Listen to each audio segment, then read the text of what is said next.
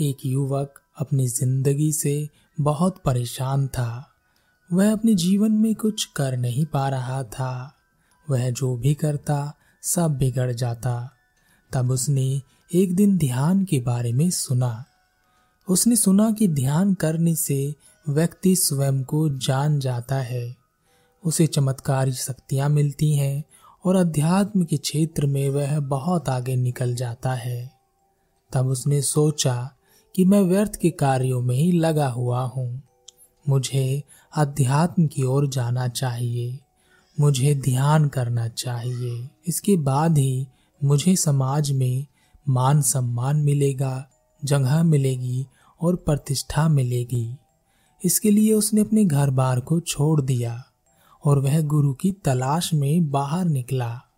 बहुत खोजबीन करने के बाद उसे एक गुरु मिले। वह गुरु के पास गया और उसने गुरु से कहा, गुरुदेव, मैं बहुत दूर से आया हूँ। मैं समझ गया हूँ कि सांसारिक जीवन व्यर्थ है, वहाँ कुछ नहीं रखा। अब मैं अध्यात्म की ओर जाना चाहता हूँ। अतः मैं ध्यान सीखना चाहता हूँ। कृपा कर मुझे ध्यान सिखाइए। गुरु ने कहा, ठीक है, तुम इस आश्रम में रह सकते हो और ध्यान सीख सकते हो। लेकिन तुम्हें आश्रमों के नियमों का पालन बहुत ध्यान से करना होगा। हर काम को ध्यान से करना होगा। क्या तुम कर सकोगे? युवक ने कहा हाँ मैं कर लूँगा। आप मुझे बताए कि क्या करना है। गुरु ने उस युवक को आश्रम के सारे नियम बता दिए और कहा, हर नियम का पालन बड़े ध्यान पूर्वक करना है। लेकिन उस युवक का मन कहीं लगता ही नहीं था। उसने आश्रम के किसी भी नियम का पालन किया ही नहीं। ना वह सुबह जल्दी उठता, ना ही वह पानी भर कर रखता, और ना ही वह भिक्षा मांगने जाते समय भिक्षा माँगता। जब सारे शिष्य भिक्षा मांगकर एक जगह इकट्ठा कर देते, तब सब उस भिक्षा में से थोड़ा थोड़ा भोजन ले लेते। कुछ दिन तो ऐसे ही चलता रहा, लेकिन एक दिन बाकी शिष्यों ने गुरु से उस युवक की शिकायत कर दी। गुरु ने उस युवक को बुलाया और कहा, अगर तुम नियमों का पालन नहीं करोगे तो तुम्हें आश्रम से निकाल दिया जाएगा। गुरु की यह बात सुनकर वह युवक अगले दिन से समय पर उठा, उसने आश्रम में साफ़ सफ़ाई की, पानी भरकर रखा और भिक्षा मांगने गया। कुछ दिन तो वह ठीक से कार्य करता रहा, लेकिन कुछ दिन बाद उसने फिर से वही काम शुरू कर दिए। ना वह समय पर उठता, न ठीक से सफ़ाई करता, पानी के कई घड़े उसने फोड़ दिए, भिक्षा मांगने जाता और कहीं जाकर सो जाता और फिर वापस खाली हाथ आ जाता। एक दिन भिक्षा मांगते समय उसकी नज़र एक सुंदर युवती पर पड़ी। उसे देखकर वह उस पर आसक्त हो गया। उसे लगने लगा कि सन्यासी का जीवन भी कोई जीवन है, जीवन तो वहाँ है, उस संसार में है, जहाँ सब सुख भोगे जाते हैं। मैं यहाँ व्यर्थ ही अपना जीवन बर्बाद कर रहा हूँ। मुझे वापस लौट जाना चाहिए। यह सोचकर वह गुरु के पास गया और उसने गुरु से कहा, गुरुदेव, मैं आपके पास ध्यान सीखने आया था। ताकि मैं अपने आप को जान सकूँ, पहचान सकूँ, लेकिन आपने मुझे अभी तक ध्यान का कुछ बताया ही नहीं। और अब यह सन्यासी का जीवन मुझे व्यर्थ लगने लगा है। मैं अब यहाँ से जाना चाहता हूँ। ध्यान वगैरह करने में कुछ नहीं रखा। हम सब सन्यासी बनकर अपना जीवन बर्बाद कर रहे हैं। मैं अपना जीवन बर्बाद नहीं करना चाहता। अतः मुझे आज्ञा दीजिए। गुरु मुस्कुराए। और गुरु ने कहा, ठीक है, तुम जा सकते हो, लेकिन अपने जीवन को ध्यान पूर्वक जीना, नहीं तो तुम कभी सफल नहीं हो पाओगे। वह युवक वहाँ से चला गया। एक दिन वह गुरु अपने शिष्यों के साथ कहीं जा रहे थे। तब गुरु ने देखा कि सिपाही एक युवक को जंजीरों में बाँध कर ले जा रहे हैं।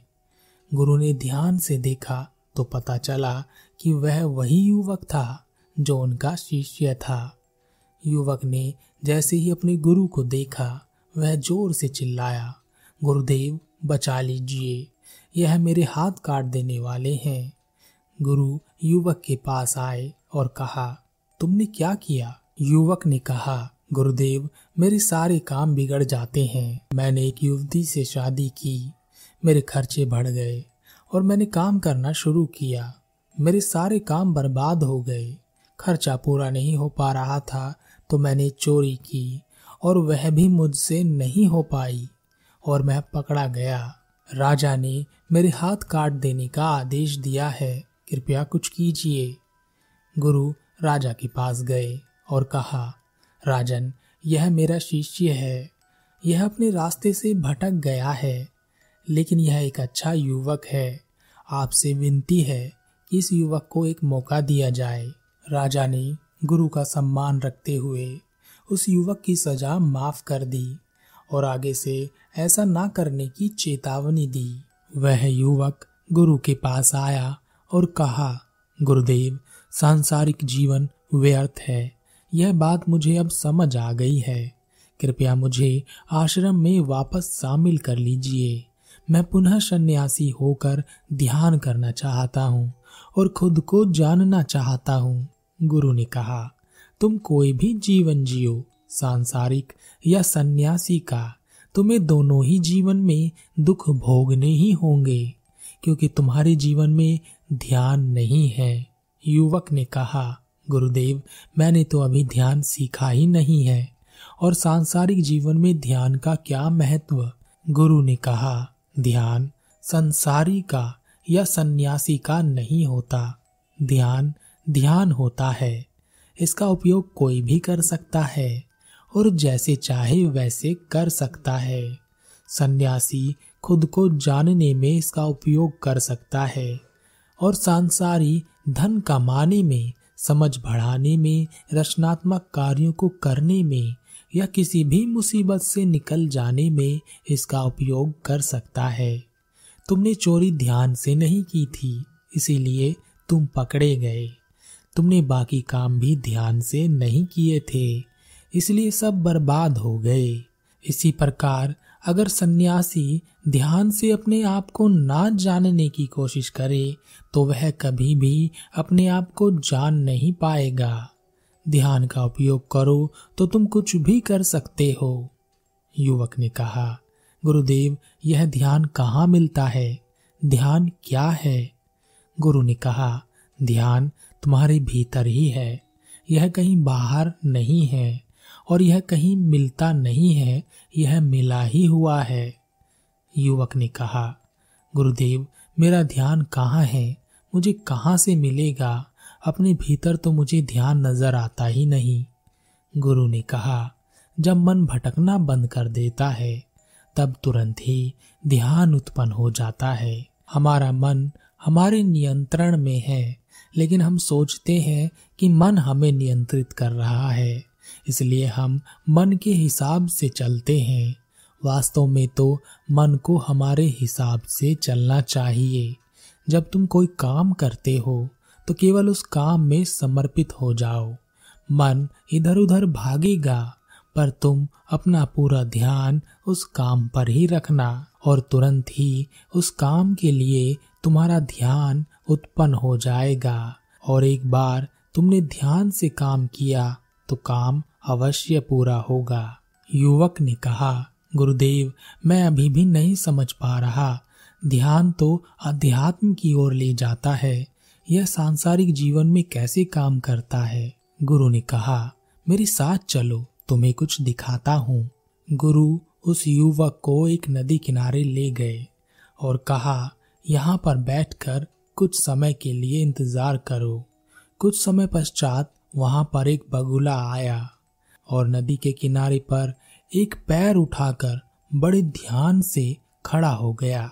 गुरु ने कहा, देखो, उस बगुले को देखो, किस प्रकार एक पैर उठाकर बड़े ध्यान से वह अपने भोजन की तैयारी कर रहा है। कुछ देर तक वह बगुला ऐसे ही खड़ा रहा और अचानक उसने अपनी चोंच पानी में डाली और एक मछली उठाकर उड़ गया। गुरु ने कहा, यह बगुला कभी अपने मकसद में नाकाम नहीं होता, क्योंकि इसका ध्यान इसके साथ है। यह ध्यान से काम करता है। युवक ने कहा, गुरुदेव, मैं आपकी बात समझ रहा हूँ। क्या आप मुझे एक और उदाहरण दे सकते हैं? गुरु ने कहा, उस पेड़ पर देखो, एक कौवा बैठा है। उस कौवे को पत्थर से मारने का नाटक करो। उस युवक ने कौवे को पत्थर से मारने का नाटक किया और कौवा वहीं बैठा रहा। गुरु ने कहा, अब उस कौवे को पत्थर से मारो।